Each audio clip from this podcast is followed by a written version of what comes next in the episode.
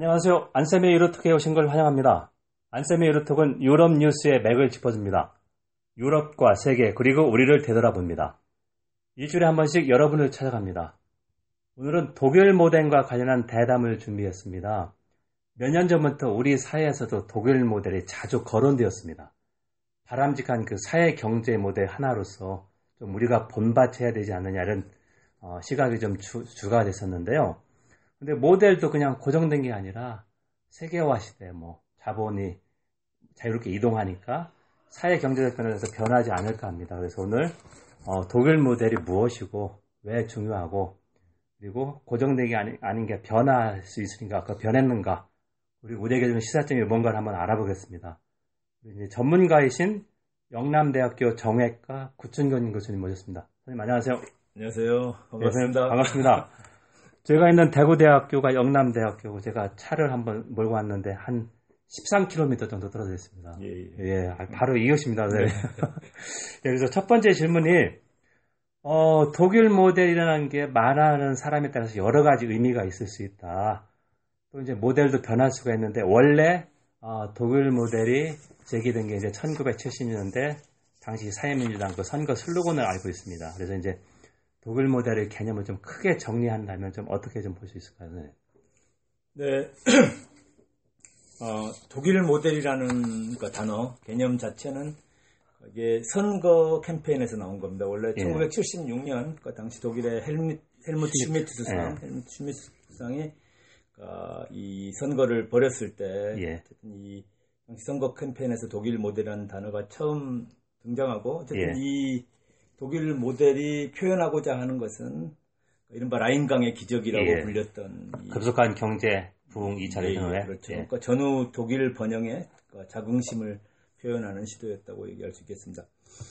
어쨌든 독일 모델이 등장한 이후에 그 학술적 의미에서도 그 독일 모델이 많이 얘기됐고 예.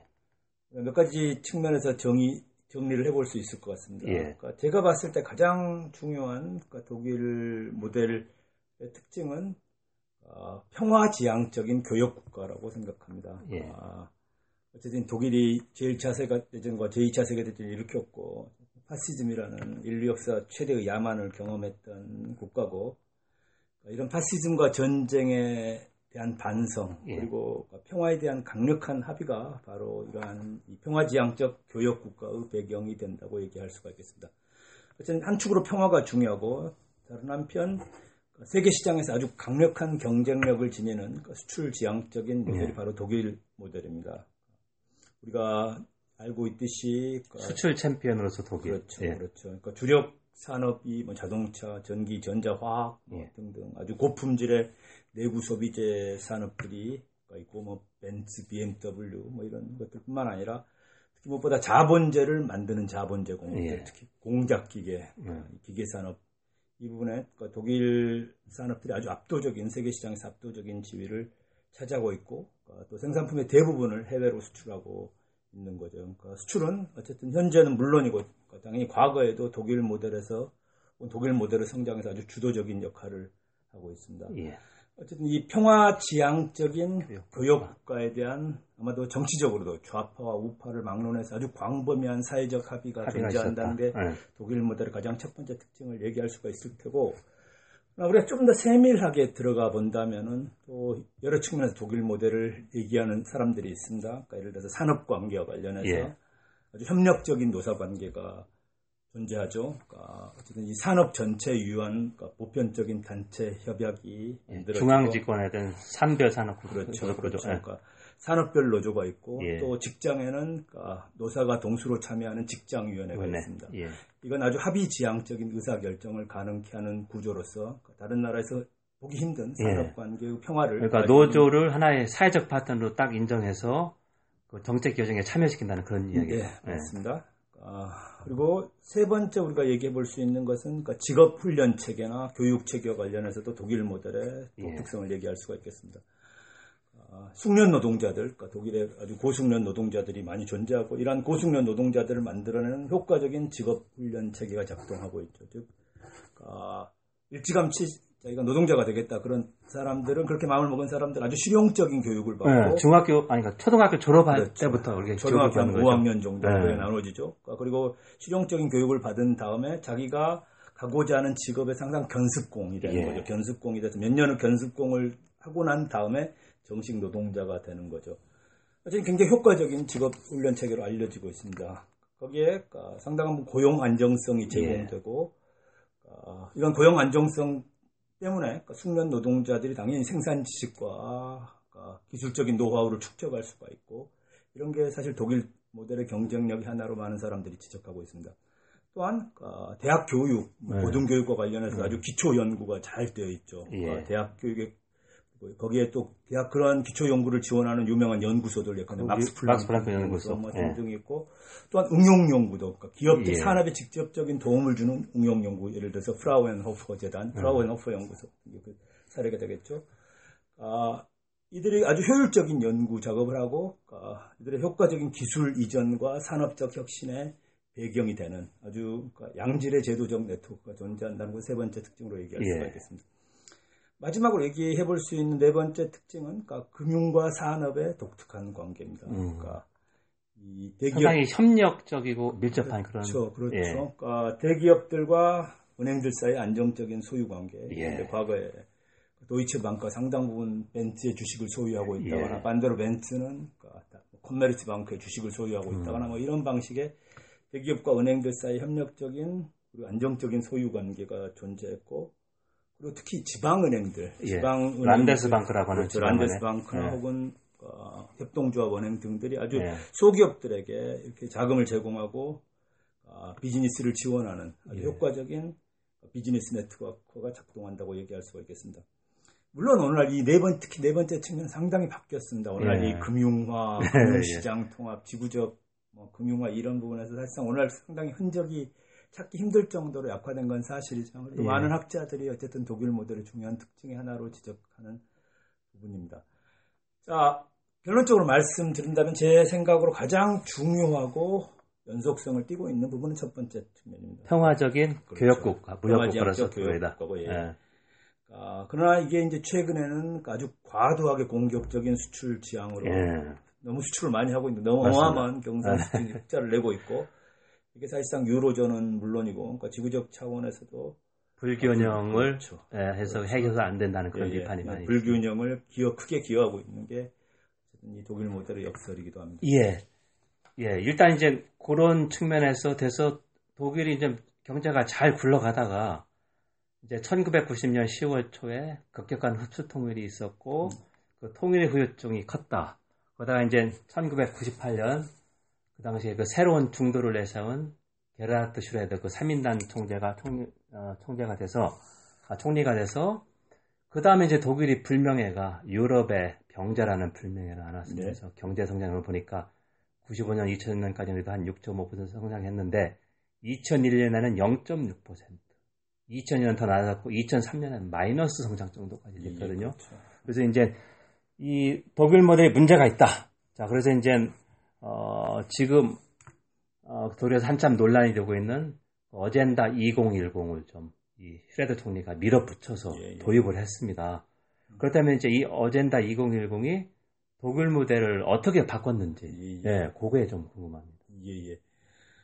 당연히, 그니까, 많이 바뀌었죠. 그니까, 어젠다 2010, 그니까, 이건 이제 구체적으로, 어, 우리가 하르츠 법안이라고 알려있습니다. 예. 하르츠 개혁이라고 얘기하는, 하르츠 개혁이, 2003년부터 단계적으로 발효됐습니다. 2003년, 2004년, 2005년 약 3년에 걸쳐서 4개의 새로운 예. 개혁 법안이 발효됐고, 이게 상당 부분, 그니까, 기존의 독일의 이 간접 임금을 낮추고 어쨌든 임금 억제를 강화하고 그리고 상당 부분 기존의 자본이 요구하고 있던 노동시장의 유연화 이런 부분을 강화하는데 크게 기여했다고 평가할 수가 있겠습니다.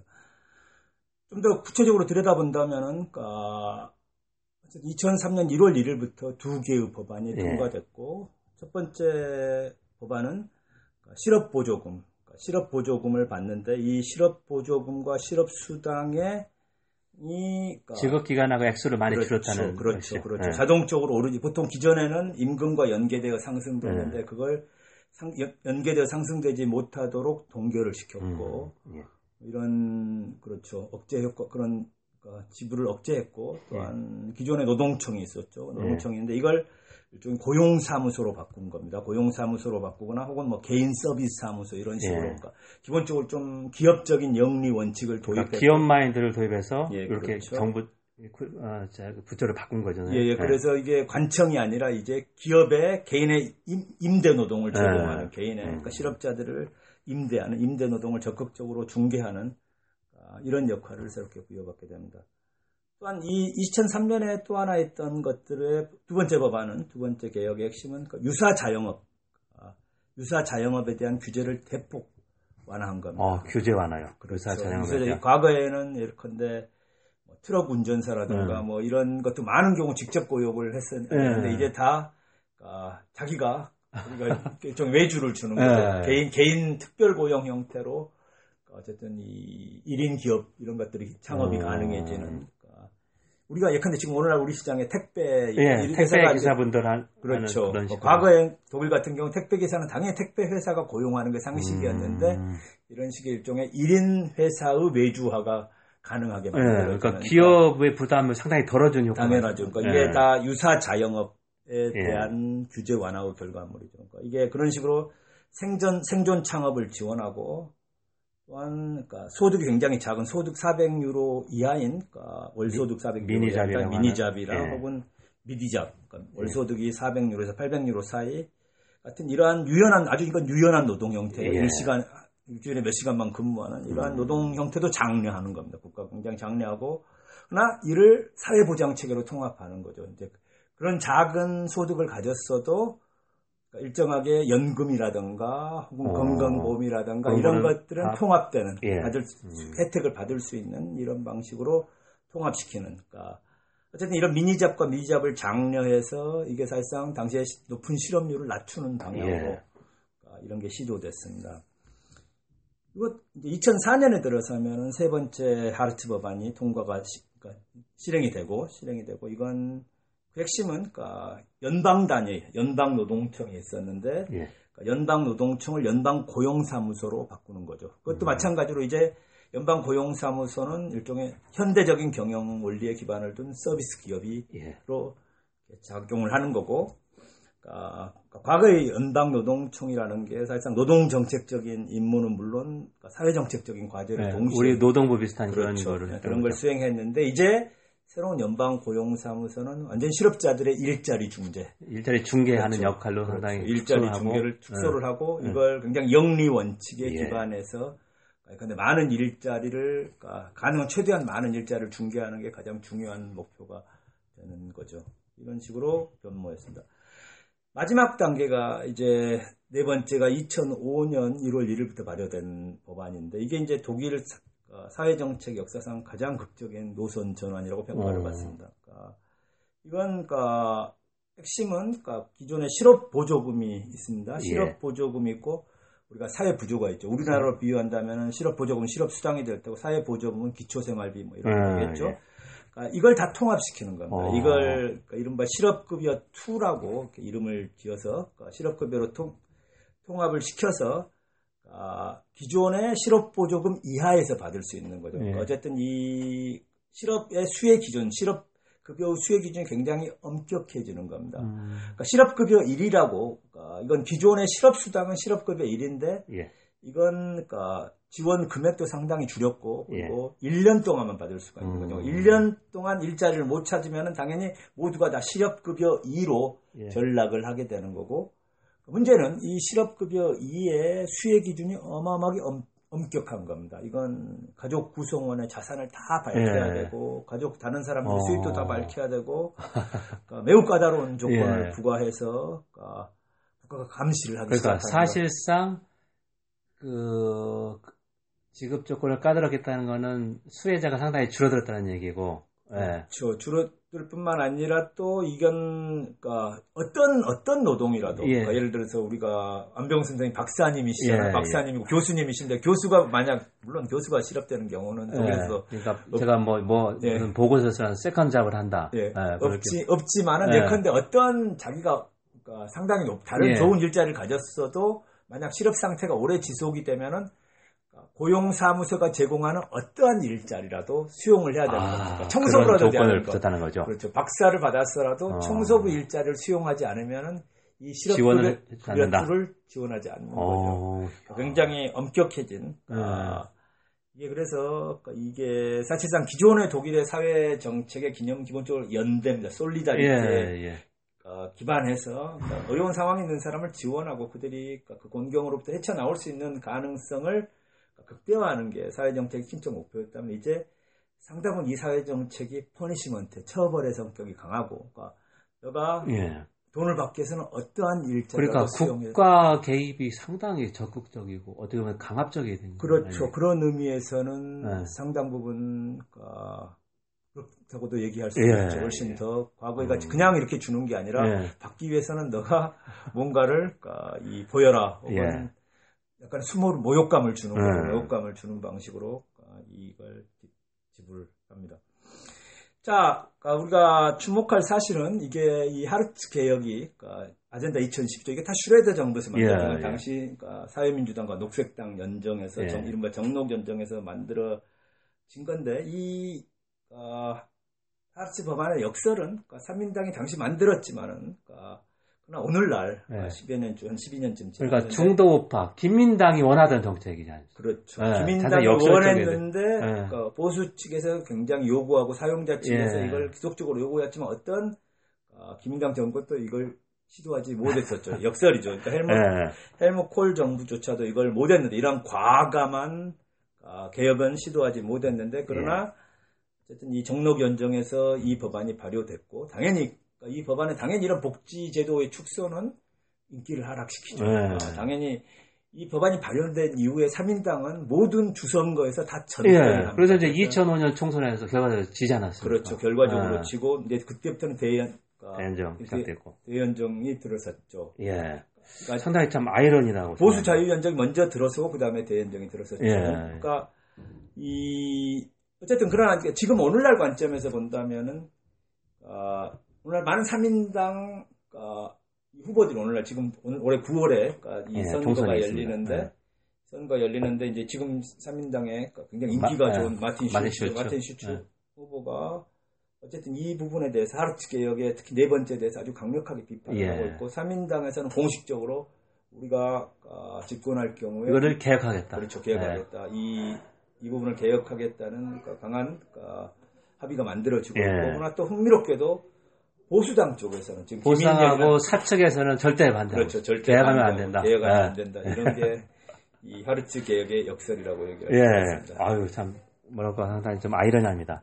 그러면 이제 독일이 말 그대로 통일 후유증에다가 그 당시, 어, 국제정치가 이제 여러 상황 때문에 이제 이런 그 개혁을 도입했는데, 아, 지금 이제 독일이, 어, 2016 그리스 위기 이후에 유로존 위기에 말 그대로 그 위기 극복이라는 걸 이끌고 있는 하나의 주도 국가입니다. 그래서 이제 이렇게 독일 모델이 변하는데 말 그대로 이 어, 통일 후유증이라는 그거 말고 요즘 이제 세계화 시대니까 아, 세계화, 지구화 영향 그리고 어, 유럽 통합 그것도 좀 상당히 영향을 미쳤다고 알고 있습니다. 자 예를 든다면 아, 관세 비관세 장벽을 없애서 1993년 1월 1일부터 사실상 단일 시장이 됐고 그 다음에 이제 99년 1월에 단일화폐 유로가 국제 무대에 이제 데뷔했습니다. 실물화폐는 2002년이지만 어, 그리고 이제 단일화폐 유로가 도입돼서 그리스 경제위기에서 나왔지만 독일하고 그리스 경제 체력이 엄청나게 차이가 나는데 그리스도 독일하고 거의 유사하게 국제 자금시장의 금리를 조달했습니다. 이제 금융시장이 통합됐기 예, 때문에 예. 그래서 그런 세 가지 측면에서 과연 이런 그 독일 모델을 이렇게 어, 변하게 하는데 이런 어, 유럽이나 국제적 수준에서는 어떤 영향을 미쳤는지 그거에 좀 예, 예. 궁금합니다. 어, 당연히 유럽 통합은 그러니까 독일 모델을 재편에 어마어마한 영향력을 미치죠. 미치고 있고 아, 어쨌든 또한 독일 역시 이, 이, 이 과정 지금 말씀하셨던 이 세 가지 유럽 통합의 세 가지 중요한 프로젝트 그러니까 예. 1980년대 중반 이후에 유럽 통합의 세 가지 중요한 프로젝트 단일 시장, 시장. 단일 화폐 그리고 예. 금융 시장 통합 이걸 상당히 당연히 독일만 했다고 얘기할 수는 없지만 독일이 주도적으로 이러한 아, 유럽 통합의 심화에 주도적으로 참여한 건 사실입니다. 간략하게만 우리가 단일 시장, 단일 화폐 그리고 유럽 금융시장 통합의 의미를 짚어보는 게 그러니까 전반적인 이해에 도움이 되겠네요. 그래서 예. 말씀드린다면은 그러니까 아시다시피 단일 시장의 창출이라는 게 단순히 시장의 확대의 문제가 아니죠. 그러니까 시장을 규제, 시장의 규제, 시장의 예. regulation을 다 통합하는 과정이고 당시 당연히 유럽 공동체는 그러니까 회원국의 숫자만큼이나 다양한 규제가 있었고 예. 근데 1995년 회원국에 약, 약 15만 개의 상이한 기술적 표준이 존재했습니다. 그러니까 1985년. 그렇죠. 단일 시장이 되기 전에. 단일 예. 시장이 되기 전에. 그러니까 굉장히 규제도 다르고 표준도 다르고 네. 다 다른데 이걸 하나로 묶어내는 거고 당연히 이걸 협상을 해서는 불가능하죠. 예. 그러니까 협상을 해서는 불가능하고 이게 그때 그러니까 만들어진 발견된 유명한 법칙 가시스트 디존 네. 판결이라는 그러니까 상호 인정 그렇죠. 원칙. 그렇죠. 상호 인정 원칙을 네. 통해서 그러니까 유럽적 표준이 만들어질 때까지 유럽적 규제가 생길 때까지 그러니까 상호 인정해주는 그러니까 예. 다른 나라 모든 나라 회원국들을 서로 상호 인정해주는 이런 원칙이 채택됐습니다. 당연히 이건 어마어마한 탈 규제 효과를 예. 의미한 거죠. 당연히 느슨한 쪽이 그러니까 느슨한 쪽으로 규제가 이 된다는 걸 의미한 거 엄청난 인류, 그러니까 예. 인류 시장 최대의 탈 규모 탈규제 프로젝트라고 얘기할 아. 수 있을 정도로 큰 탈 규제 효과를 했고 당연히 이건 기업들의 초국화 과정을 이제 더 이상 규제가 없는 상황에서 예. 기업들은 유럽화되고 초국화되고 어, 기업들의 유럽화 과정을 결정적으로 가속화시켰다고 얘기할 수가 있겠습니다.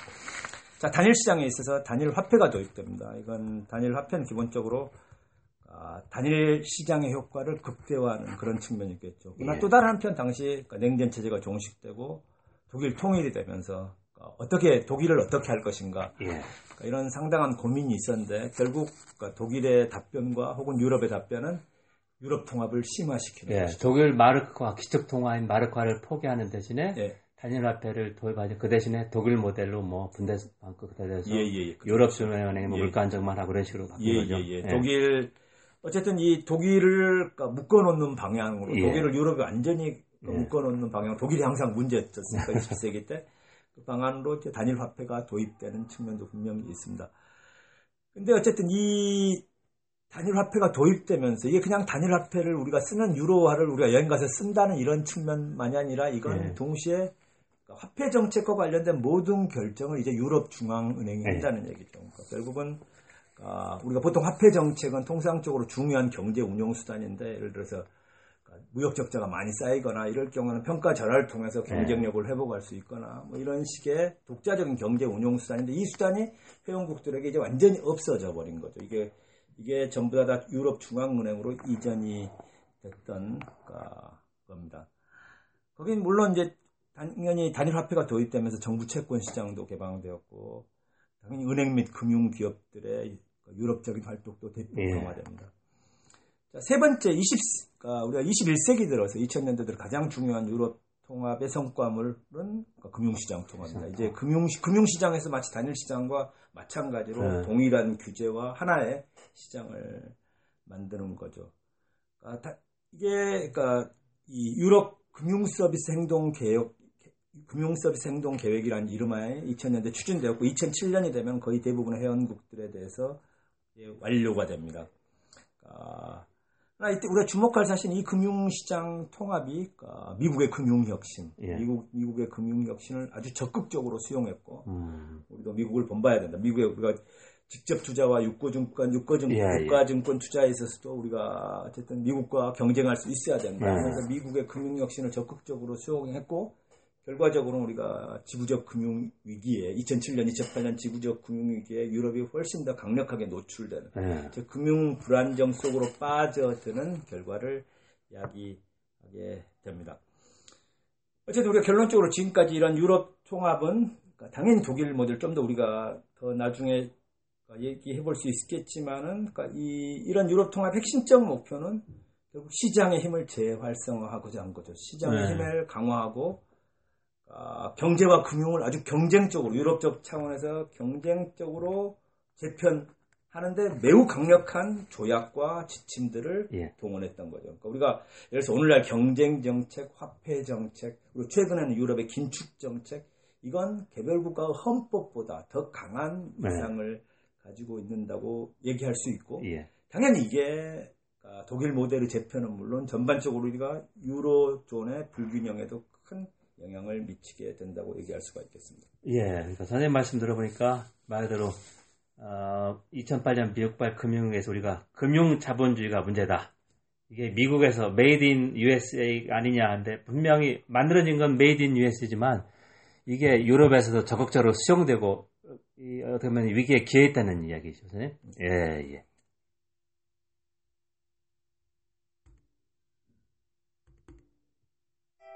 예. 어, 지금까지 한 절반 정도 했는데 선생님이 아주 열, 열감을 해주셨습니다. 지금 여러분은 지금 안쌤의 유로톡을 듣고 있습니다. 유럽 뉴스의 맥을 짚어줍니다. 유럽과 세계 그리고 우리를 되돌아봅니다. 오늘은 독일 모델과 관련해서 영남대학교 구춘건 교수님과 대담을 좀 나누고 있습니다.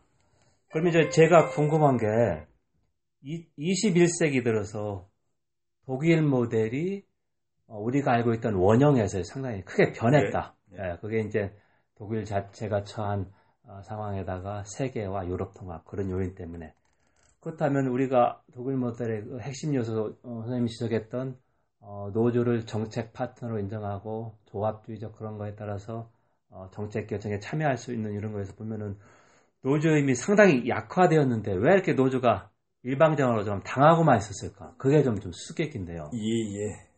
어, 어, 우리가 아마도 그러니까 가장 본질적인 문제는 이런 데 있지 않을까요? 그러니까 신자유주의적인 공세, 네. 어쨌든 금융화, 이런 것들은 정말 지구적이고 유럽적인 차원에서 전개가 되는 거죠. 예. 근데 이제 그런 지구적 유럽 차원에서 전개되는 신자유주의 공세, 개별 국가를 기반으로 조직된 노조가 네. 당연히 무력할 수밖에 없는 네. 아, 이 자본은 눈 깜짝할 사이에 지구적으로 움직이는데 노조는 네. 아주 더디게 아, 이게 국내적으로밖에 조직되지 않은 딜레마가 있고 어쩌면 당연할 수밖에 없는 그 음. 그런 얘기라고도 할 수 있겠습니다. 독일의 경우 좀 더 이제 이 문제를 좀 더 구체적으로 들여다 보면은 그러니까 독일 통일이 되고 그러니까 1990년대 이른바 생산 입지 논쟁이라는 예. 게 열립니다. 생산 입지 논쟁이라는 건 그러니까 우리가 독일의 생산 입지를 어떤 식으로 유지할 수 있느냐는 그러니까 거예요. 기업이 어디에다가 투자해서 그렇죠. 얼마나 고용을 유지할까 하는 그런 그렇죠. 핵심적인 그렇죠. 우리가 예를 들어서 음. 당시 많이 얘기되었던 건 우리가 한국이랑 한국 자동차, 현대 자동차와 경쟁을 하는데 현대 자동차는 독일 자동차 임금의 3분의 1밖에 예. 안 되는데 우리가 과연 나중에 한국과 한, 경쟁할 수 있을 것인가 뭐 이런 식의 공세를 하는 거죠. 우리가 임금이 너무 높다. 우리가 노동시장이 너무 경직되어 있다. 우리가 간접 임금이 또 간접 임금 사회 사회 보장 비용이 예. 너무 높다. 뭐 이런 식의 주장을 하는 거고 그러니까 당시 또 독일 경기도 실질적으로 통일 이후에 통 약간 좋다가 그리고 상대적으로 좀 이렇게 더뎌집니다. 통일 붐이 불고 난 이후에 성장이 지체되고 실업률도 높아지고 이러면서 독일 쇠퇴에 대한 우려가 굉장히 등장을 합니다. 아까 말 선생님 말씀하셨듯이요. 그러니까 예. 독일의 쇠퇴가 높은 임금 수준과 결국은 정부의 과도한 규제 때문이라고 진단을 하고 예. 이제 유럽 단일 시장은 물론 경제 화폐 연합을 하는데 단일 화폐조차도 도입하는데 이런 경제 화폐 연합 속에서 독일이 경쟁력을 유지하고 생산 입지를 확보하기 위해서는 유럽 연합 수준에 맞추어서 보다 적극적인 임금 억제와 타일 네. 규제를 시도해야 된다고 당연히 자본 측이 기업 측이 사측이 주장을 합니다. 아, 그런데 그러니까 사실상 지금 자본 측의 공세 이건 당시 언론에 상당한 지지를 받았습니다. 예. 이 공세는 대단히 어쨌든 미래지향 적이죠. 우리가 그러니까 예컨대 경제화폐 연합에 대비하기 위한 예. 일종의 적극적인 대응 시도였는데 당시 노동조합은 이 논쟁 속에서 대단히 수세적인 국면이었습니다. 어, 그러니까, 그러니까 어떻게 보면 기득권층으로 비친 거죠. 그렇죠. 왜냐하면 자기들의 이 예, 고임금이나 이걸 그렇죠. 유지하려고 예, 한다. 예, 그렇죠. 그러니까 아. 그게 특히 이제 당시 또 민영화도 추진됩니다. 예. 유럽 통합, 유럽 연합에서 여러 다양한 민영화 지침이 등장하면서 뭐 Post나 그렇죠. 철도 같은 것도 개방을 하고 그렇죠. 정보통신 영역, 철도 영역에 다 예. 민영화가 추진되는데 당시 아, Bundesbahn 독일 철도의 1990년대 초반 고용인원이 48만 2천 명입니다.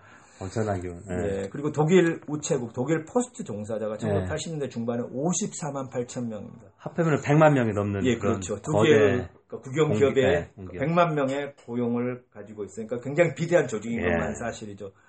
아, 어쨌든 이런 비대한 조직을 고려할 때 그러니까 노조 측이 얘기했던 고용 유지의 담론, 노조 측은 그러니까 이러한 경쟁력 담론에 주로 고용 유지로 네. 대답을 했는데 시- 대량 실업을 막자, 고용을 유지하자 이런 걸 담론했는데 이게 별로 그러니까 잘 그러니까 먹혀들어지지 않는 그러니까 약간의 이 담론 전략에서 예. 상당 부분 그러니까 이제 사측이나 이쪽 어, 정부에서 계획을 바라는 측이 말 그대로 프레임 전쟁에서 승리했다. 예, 그렇게 자, 우리는. 이런 어려운 상황에서 국제 경쟁력 우회하는데 노조는 네. 기득권 지켰다 된 거죠. 그렇죠. 미래 지향적 어쨌든 이게 상당 부분 좀 과거를 네. 좀 아, 과거 지향적인 느낌이 드는 것만 네. 은 사실이죠.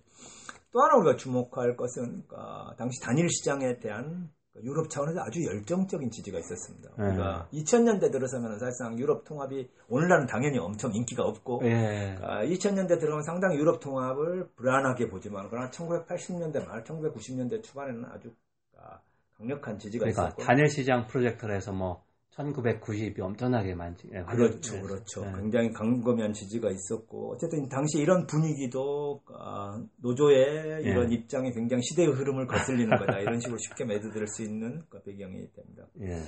우리가 이제 그 밖에 또 몇 가지 원론적인 얘기를 해볼 수 있을 텐데 아, 어쨌든 노동시장이 유연하고 1980년대 이후에 진행되기 시작하죠. 그러면서 아, 뭐 유사 자영업자나 비정규직이 늘어나기 시- 시작합니다. 이게 당시 노동조합의 조직률을 낮추었고 아, 노동조합은 주로 정규직 남성 노동자를 중심으로 조직되었는데 이게 당연히 노동조합의 힘을 약화시켰던 하나의 원인이 되겠죠. 또한 당시 실업이 또 심각해집니다. 네. 대량 실업이 문제가 되고 대량 실업은 당연히 이것 역시 노동조합 조직률을 끌어내렸고 노조 위상을 약화시키는 겁니다.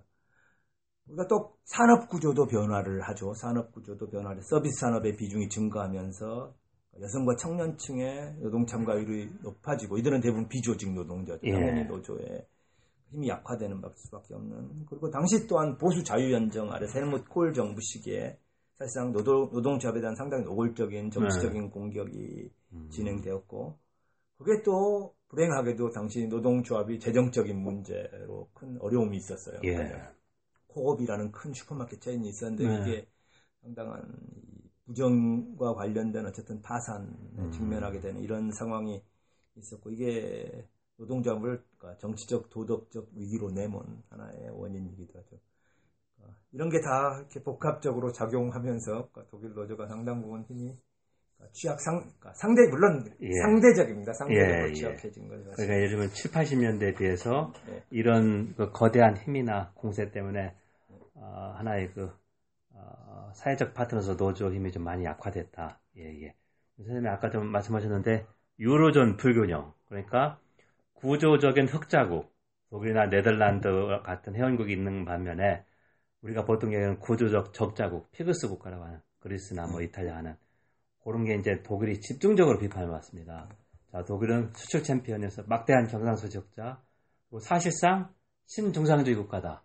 그러니까 실질 임금 상승률이 어, 물가 상승률보다 낮다. 그러니까 어, 이 물가 상승률을 뺀 임금 상승률이 낮으니까 어, 돈을 벌어봤자 임금이 전혀 오르지 않는다는 얘기거든요. 그래서 이제 제가 통계를 보니까 지난해 독일의 경상수적자가 GDP의 8%다. 그래서 이제 액수로는 2,470억 유로인데 이게 중국과 비교해도 액수나 GDP 대비도 훨씬 큽니다. 그러니까 무슨 말이냐면 어, 중국 경제 규모가 독일이 한 3배 가까이 되는데 독일이 이런 작은 규모인데도 경상수지 흑자 규모가 독일이 더 많고 GDP 대비도 훨씬 높다는 거거든요. 네. 자, 그래서 과연 이런 유로존 불균형이 어떻게 해결할 수 있을까? 이게 이제 계속해서 그 유로존 위기 때도 나와서 뭐 어, 신재정 협약을 맺지만 해결이 안 됐고 요거는 좀 어떻게 보시겠어요?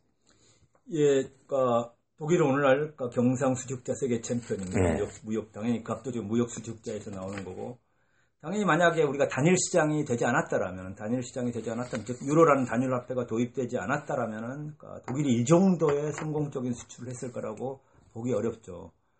왜냐면은 그러니까 독일이 무역 흑자를 흘- 올리면 올릴수록 과거에 근데 과거에 마르크를 사용했다면 이 마르크화가 당연히 평가 절상이 되겠죠. 예, 가치가 올라서 그렇죠. 가치가 올라가서 수출에 좀 불리해지는 그렇죠. 거죠. 평가 네. 절상이 됐다고 많은 사람들이 마르크를 가지려고 그럴 네. 테고 그러면은 당연히 이 평가 절상 효과 때문에 독일의 수출 경쟁력이 독일 물건이 비싸지고 독일의 수출 경쟁력이 아, 저하될 것은 분명합니다. 아, 그러나 그러니까 유로를 사용했고 그러니까 유로는 지금 오늘날 굉장히 아주 저평가되고 있는 거의 지금 오늘 보니까 1유로에 1,205원 정도밖에 되지 예. 않습니다. 비쌀 때는 우리가 뭐 1유로에 1,000 1,500원, 그렇죠. 1,600원. 그렇죠. 예. 이 정도 했는데 이 정도로 저평가가 되는 거고 당연히 이렇게 유로가 싸졌다는 것은 독일의 상품 경쟁력에 완전히 날개를 달아주는 예. 거죠. 그러니까 이게 최근 그러니까 이건 매년 신기록을 세우고 있는데 독일이 거의 2011년 이후에 매년 그러니까 수출 기록을 갱신하고 있는데 이런 수출 기록이 갱신되는 중요한 배경입니다. 그러나 독일은 그러니까 이 이렇게 많은 무역 흑자를 올리지만 그러나 독일의 이런 무역 흑자는 반대로 유로존의 불균형의 원인이죠. 예. 왜냐하면은 그러니까 아까 말씀드렸듯이 단일 화폐를 도입했죠. 그러니까 단일 화폐를 도입했고 당연히 유럽 중앙 단일 화폐의 상황 유럽 중앙은행의 일괄적인 모두에게 적용된 그러니까 각 나라마다 이자율을 정, 적용하는 게 아니라 일괄적인 이자율 그러니까 정책을 도입하고 실행하고 있고 당연히 그러니까 이런 일괄적인 이자율, 정책은 사실상 유로존의 흑자국과 적자국의 문제를 해결하는 데 무력합니다. 예. 그건 그러니까 기존에도 우리가 이미 유로존이 출범하기 이전에도 흑자국이 있었고 유로존이 출범하기 이전에 적자국이 있었습니다. 그러니까 적자국의 경쟁력을 강화하기 위해서는 그러니까 화폐 정책이 그러니까 좀 평가 절하를 하고 할수 있는 정책 수단이 그렇죠. 있어야 되는데 그런- 유로를 채택하면서 없어졌고 예, 그런 게 전혀 없는 상황이고 거기에 예. 그러니까 좀 적자국이 자신의 경쟁력을 지원하기 위해서 뭔가 팽창적인 재정 정책을 한다. 이것도 그러나 마스트리트 조약이 불가능해졌습니다. 예. 그- 그러니까 막고 있죠. 60% 예. 기준이 있기 때문에. 그러니까 이게 실질적으로 경쟁력을 지원할 수 있는 방안, 방법이 별로 없는 겁니다. 방법이 별로 없는 거고, 당연히 적자국의 입장에서는 또 당연히 경쟁력을 개선한다는 시간이 오래 걸리는 거죠. 예. 교육에 투자한다거나, 사회 예. 하부 시설에 투자한다거나, 이게 간단한 문제가 아니죠. 그러니까 경쟁력 개선에 노력하기보다는 그냥 돈을 빌리는 거죠. 그러니까 일단 발생되는 적자를, 무역 적자를 그러니까 또 유럽의 흑자국들에게 돈을 빌림으로써 채무를 차용함으로써 네. 해결하는 방안을 선호했던 것입니다. 그러니까 이게 더욱이 우리가 말씀 아까 말씀드렸듯이 금융시장이 통합됩니다. 네. 금융시장 완전히 더 예, 단일 확대된 시장이 거죠. 되니까 네. 그리스에서 당연히 독일과 이자율과 동일하게 동일한 걸로 돈을 맘대로 네. 빌려다 쓸 수 있는 상황이 되는 거죠. 그러니까 특히 왜 더 돈을 더 적극적으로 빌렸었냐? 이 적자국들이 그러니까 유럽 단일화폐가 도입된 초기, 즉 유로존이 출범한 초기에 굉장히 인플레이션이 높았습니다. 네. 그러니까 흑자국보다 인플레이션이 훨씬 높은데 이자율은 싼 거죠. 평, 유- 유- 대충 예. 그러니까 유럽은행의 유럽 중앙은행 이자율은 평균치 그러니까 적자국자 예. 흑자국의 평균을 하기 때문에 그러니까 사실상 이들이 적자국들의 상황에서는 실질 금리가 마이너스예요. 그러니까 마이너스 금리를 더 왕창 올려야 되는데 금리를 올릴 수가 없기 때문에 그렇죠. 올릴 수가 네. 없기 때문에 사실상 실질 금리가 마이너스 때니까 그러니까 인플레이션을 고려하면은 네. 그러니까 이건 당연히 강력한 유인이 되는 거죠. 그리고 흑자국에서는 흑자국의 은행들은 야 맘대로 빌렸어. 예. 그러니까 뭐 유로가 망하겠냐. 뭐 예. 이런 생각이고 맘 맘대로 이렇게 돈을 쓴 겁니다. 돈, 돈을 빌려 썼고 이들이 이것 때문에 이 돈을 빌려 써서 주택 건설을 많이 했어요. 많은 네, 나라들이 부동산에 과도한 그렇죠. 부동산 네. 투자를 하고 사회 하부 구조 투자를 하고 그다음에 그걸 통해서 민간 소비도 확대되고 빚에 의존해서 우리 마치 가계 부채가 늘어나듯이 예. 그래서 당연히 처음에는 유로존이 처음 출발하고는 이들 나라들이 경제 성장률이 훨씬 높았습니다. 예. 중심 국가보다 훨씬 주변도 높았고 국가들이 높았다. 예. 이랬는데 그러나 문제는 수출 경쟁력은 갈수록 저하되고 네. 있는 거죠. 팔 만한 상품이 없는 거예요. 그러니까 그러다가 이제 미국발 금융위기 되게 폭발한 거죠. 예, 예. 거품이 터져서 예, 예. 예. 그러면서 이제 유로 위기의 배경이 됐던 겁니다. 그러니까 이들이 그러니까 적자국들이 자신의 경쟁력을 개선하는 데 노력하기보다는 오히려 도- 싼 독일 제품 그리고 좋은 경 그러니까 품질 좋은 독일 제품을 사서 쓰고 그 사서 쓰는 비용을 채무로 예. 흑자국으로부터 돈을 빌려서 썼다고 얘기할 수가 있겠습니다. 반대로 그러니까 유로존의 출범 초기에는 흑자국들 근데 독일도 별로 좋은 상황은 아니었죠. 왜냐하면 독일은 인플레이션이 낮은데 이자율이 높기 때문에 그러니까 예. 실질 이자 유럽 중앙은행 이자율은 평균치를 대충 기준으로 하고 있고 그러니까 실질 이자율은 독일에서는 너무 높은 거예요. 투자가 일어나거나 뭔가 적극적인 소비를 하기에는 아, 너무 높은 상황이었고 그러니까 독일은 달리 방법이 없는 거죠. 이런 상황에서 할 수 있는 것은 이른바 우리가 내부적인 평가절하고 이 평가절하고 그러니까 임금 상승률을 최대한 억제하고 그렇죠. 예. 그렇죠. 임금을 억제하고 어, 그러면서 가격 경쟁력을 높이는 거죠. 예. 그러니까 임금 가격 경쟁력을 높이고 그러니까 자국의 경쟁력을 높이는 방향으로 대응을 하게 되는 겁니다. 그러니까 그런 우리가 아까 봤듯이 하르츠 개혁 다 이런 것들 아젠다 2010 이게 다 사실상 임금 억제 그리고 경쟁력 예. 강화의 핵심이 맞춰져 있고 어쨌든 독일의 대응은 임금 억제를 강한 임금 억제를 음. 시도를 했고 강한 임금 억제의 시도의 결과 독일의 경쟁력은 훨씬 더 높아지는 거죠. 거기에 이제 유로가 평가 절하가 되면서 독일의 경쟁력은 거의 날개를 달아주는 예. 그런 상황이 벌어지게 되는 건데 그러나 어쨌든 초기에도 초기에는 유로존 출범 초기에는 독일로서도 그렇게 크게 만족스러운 상황은 아니었다. 예. 참 이게 좀 해결책이 유연하다고 생각합니다. 그러니까 이 구조적인 메커니즘 일단 독일이야 뭐 그런 역사를 있고 절대 양보할 수가 없고 긴축이라든지 하는 그런 거는 또 자기 경쟁력의 원천이기 때문에 예, 어쨌든 독일 한마디로 얘기하면은 아주 적극적인 수출을 통해서 예, 아주 적극적인 수출을 통해서 예, 아, 이 위기를 이 문제를 아, 이 침체를 예. 아, 이렇게 만회했다고 얘기 말씀드릴 수 예. 있겠습니다. 이제 마지막으로 네. 자 우리가 이제 오늘 독일 문제를 어, 논의한 게 우리 사회에서도 이제 말 그대로 화두가 경쟁력 확보, 경제 뭐 신성장 동력 확보, 일자리 특히 그 젊은 층의 일자리 계속 비정규직 뭐 몇 년 돌고 제가 좀 아이러니하게 생각했던 게 2, 3년 전에 박근혜 정부가 추진했던 게 경제 선진화법 중에 하나가 비정규직의 근무 기간을 두 배 연장해 게 경제 선진화법에 들어있는 내용이었습니다. 네. 말이 안 되는 건데 이제 그러면서 독일 모델, 독일 모델, 독일 봐라 경제가 날고 있다 이렇게 했는데요. 물론 선생님 얘기를 들으니까 그 일단 어, 처음에 독일 모델이 등장했을 때는 조금 그 역할 모델이라고 생각됐지만 지금은 부정적인 면이 많다. 우리가 지금 이해했던 독일 모델은 말 그대로 노조 힘도 많이 약화됐고 미니 잡 이런 식으로 이제 비정규직도 많이 늘어났고 이제 마틴 슐츠 새민당 총리 후보가 우리 이거를 개혁해야 된다. 말 그대로 사회민주당의 전통적인 가치 연대 회복하자 해서 이제 상당히 논란이 되고 있거든요.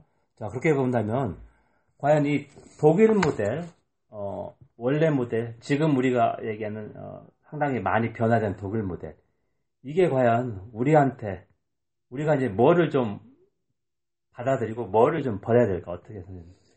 예, 어, 어쨌든 우리가 독일 모델로부터 배울 수 있는 점은 여전히 어, 뭐가 있다고 생각합니다. 네. 여전히 모델 역할을 그러니까 독일 독일이 당연히 지난 한 20여 년 동안 굉장히 그러니까 지금 말씀하셨듯이 비정규직도 많아지고 네. 그러니까 그리고 임금 격차도 많이 커지고 그렇죠. 사회적 네. 양극화도 아주 심해지고 과거에 비해서 그러니까 그건 사실이지만 그럼에도 불구하고 우리와는 상당히 그러니까 질이 다르고 예. 어, 여전히 우리가 좀 적극적으로 수용해야 될 측면이 있다고 생각합니다. 몇 가지 말씀드린다면 저는 이게 독일 모델이 이렇게 가능한 핵심적인 이유는 정치적인 거라고 네. 생각을 해요. 그러니까, 정치. 예, 그렇죠. 그러니까 타협과 합의의 정치죠. 타협과 예. 합의의 정치가 있고, 존재하는 거고, 그러니까 이게 우리가 보면은 우리의 딜레마가 우리 뭐 제왕적 대통령제라고 최근에 많이 그러니까 얘기도 되지만은 그 한계가 우리가 보면 저는 꼭 이게 우리가 5년마다 최근 우리 앞으로 5월 9일 선거를 하겠지만 예. 저는 5년마다 한 번씩 거국적 인기 투표를 하고 있다고 생각해요. 그러니까 이 모든 후보마다 거의 실현 가능성이 없는 예. 공약을 내걸고 그리고 사람들은 굉장히 어, 그 공약에 큰 기대를 걸었다가 나중에 그 대통령이 실제 당선되면 실망하는 이게 거의 예. 지난 30년 동안 민주화에 반복되었다고 생각하고 어쨌든 독일 같은 경우는 그게 아니라 항상 정치가 대단히 일상에서 작동합니다. 네. 매일 일상에서 작동하는 어, 토론과 논쟁이 네. 있어요. 의회제죠, 의회. 그러니까 의회에서- 이제 연방 정부이기 때문에 예. 지방자치가 항상 기본이고 예. 그다음에 어, 연방 정부 자체에서 연립 정부가 게임의 규칙이기 때문에 예. 항상 타협하고 대화해야 되는 그런 예. 기본이 되는 거 아닙니까? 그렇죠, 그렇죠. 그러니까 무엇보다 의회가 굉장히 활성화되어 있습니다. 네. 굉장히 그러니까 이념적, 정책적으로 차별화된 예. 정당들이 존재하고 그러니까 유권자가 얼마든지 자기 성향에 맞는 걸 선택할 수 있는 그렇죠, 거예요. 그렇죠. 예. 그런 그 실질적인 토론과 논쟁에 기반한 의회제가 작동하고 예. 있는 거죠. 우리 정말 좀 잘 고민해서 권력 구조를 우리가 어떻게 개편해야 예. 되는가, 독일을 좀 정말 이렇게 잘 받아들일 수용할 필요가 있다고 생각합니다. 또한 우리가 아주 독일은 정확한 비례 원칙에 기반한 민주주의적인 예, 예. 선거제도를 가지고 예. 독일의 선거제도는 독일의 자동차만 세계 히트 상품이 아니라 독일의 선거제도를 받아들인 나라가 여러 나라입니다. 예. 뭐 많은 나라들이 뉴질랜드 뭐 몇, 몇, 여러 나라들이 독일의 선거제도를 수용했고 우리도 이 선거제도를 받아들인다면 지금 같은 대표 왜곡성 예. 이런 게 훨씬 완화될 거라고 확신합니다. 또한 우리가 이 공과 사의 명백한 구분. 독일 예. 지난번에 독일 대통령은 불과 우리 돈으로 따진다면 정말 그러니까 몇백만 원, 몇십만 예, 네. 원도 안 되는 그런 예. 혜택을 받았다고 그러나 스스로 검찰 조사를 받겠다고 대통령 물러났죠. 물러났죠. 예. 그러니까 이거는 나중에 결국 무죄로 판결된 예. 겁니다. 그러나 우리 보세요. 우리는 그러니까 이 공직에 어마어마한 사적 이익을 섞어 놓고도 예. 수백억에 추정되는 뇌물 이런 걸 하고 나는 모르는 일이다. 나는 아는 바 없다. 뭐 아무 죄가 없다. 그렇죠. 그러니까 이 너무 잘못된 거죠. 그러니까 이게 예. 그러니까 공적 영역에서는 정말 엄격해야 되고, 그러니까 공적 영역에서는 정말 엄격한 도덕적 잣대가 들이대어져야 되고, 그러나 사적 영역에서는 관대한 이게 사실 독일 독일의 정치가 갖는 굉장한 특징적인 모습인데, 예. 우리가 좀 이런 걸 좀 받아들인다면은 우리 정치가 앞으로 정치 문화나 그렇죠. 더 변하고 우리 서민의 삶도 좀 나아지지 않을까? 예, 예, 그럴까 생각합니다. 자, 아까 두 번째 말씀드린다면 우리가 배울 수 있는 측면은 그러니까 어쨌든 독일도 저임금과 비정규직이 증가하고 있는데 예. 그러니까 당연히 여성의 경제활동 참가와 관련이 있습니다. 여성의 임신과 출산과 예, 관련된 예. 어쨌든 이 노동 형태의 변화와도 관련이 있고 그러나 아시다시피 독일은 그러니까 아주 높은 수준의 최저임금을 그러니까 제정을 해서 예. 지금 처음에 8.5유로부터 시작했죠. 지금 거의 9유로 이 정도 됩니다. 그러니까 이 높은 수준의 최저임금을 통해서 어, 저임금 문제, 네. 대임금 대응을 하고 있고 그리고 우리가 주목할 사실 우리는 실제 최저임금보다 훨씬 적게 지불하는 어, 자영, 많은 기업들이 예. 있는데 독일에는 이걸 했다면 완전히 퇴출당합니다. 이건 그러니까 이 회사 문 닫는 예, 거 완전히 퇴출. 예, 완전 예, 예. 각오해야 됩니다. 그러니까 음. 이게 굉장히 아주 구속력이 있는 높은 최저임금이고 예. 그리고 그러니까 기본적으로 동일 노동, 동일 임금 원칙을 실현하기 위한 지속적인 노력이 있습니다. 네. 아직까지 완전히 법제화된 건 아니지만, 그러니까 어쨌든 이 마틴 슐츠 같은 경우는 최근에 그러니까 사회적 정의 이런 부분들을 굉장히 화두로 내세우면서 네. 향후 이 부분들을 굉장히 그러니까 법적 차원에서도 검토할 것이라는 이런 얘기를 지적하고 있습니다. 그러니까 우리가 좀 고민해야죠. 우리 한국 현대 자동차에 실질적으로 정규직 노동자가 100만 원을 받는다면은 비정규직 노동자는 60만 원밖에 못 받으니까 네. 동일한 노동 혹은 더 험한 노동을 하고도 맞습니다. 임금 격차가 큰 이런 현실이 있는데 어쨌든 독일은 어, 동일 노동 동일 임금 원칙을 관철시키기 위한 지속적인 어, 논의가 되고 있다는 이런 측면도 우리가 수용할 어, 주목할 필요가 있겠습니다. 어, 우리가 그러니까 저임금 독일에서 저임금과 비정규직이 증가하고 사회적 양극화가 어, 심각한 건 사실이나 그러나 그럼에도 불구하고 그 질은 네. 우리 사회와는 아, 비교할 바가 아니다. 예, 예. 독일은 우리나라보다 3분의 1년에도 연 노동 시간이 약 700시간 정도가 적습니다. 예. 아, 우리보다 일을 3분의 아, 1은 안 하는 거죠. 1,400 정도가 우리나라가 2,100이라고 예. 1,400 정도가 이런 좀 것도 좀 우리가 받아 본받아야 될 점입니다.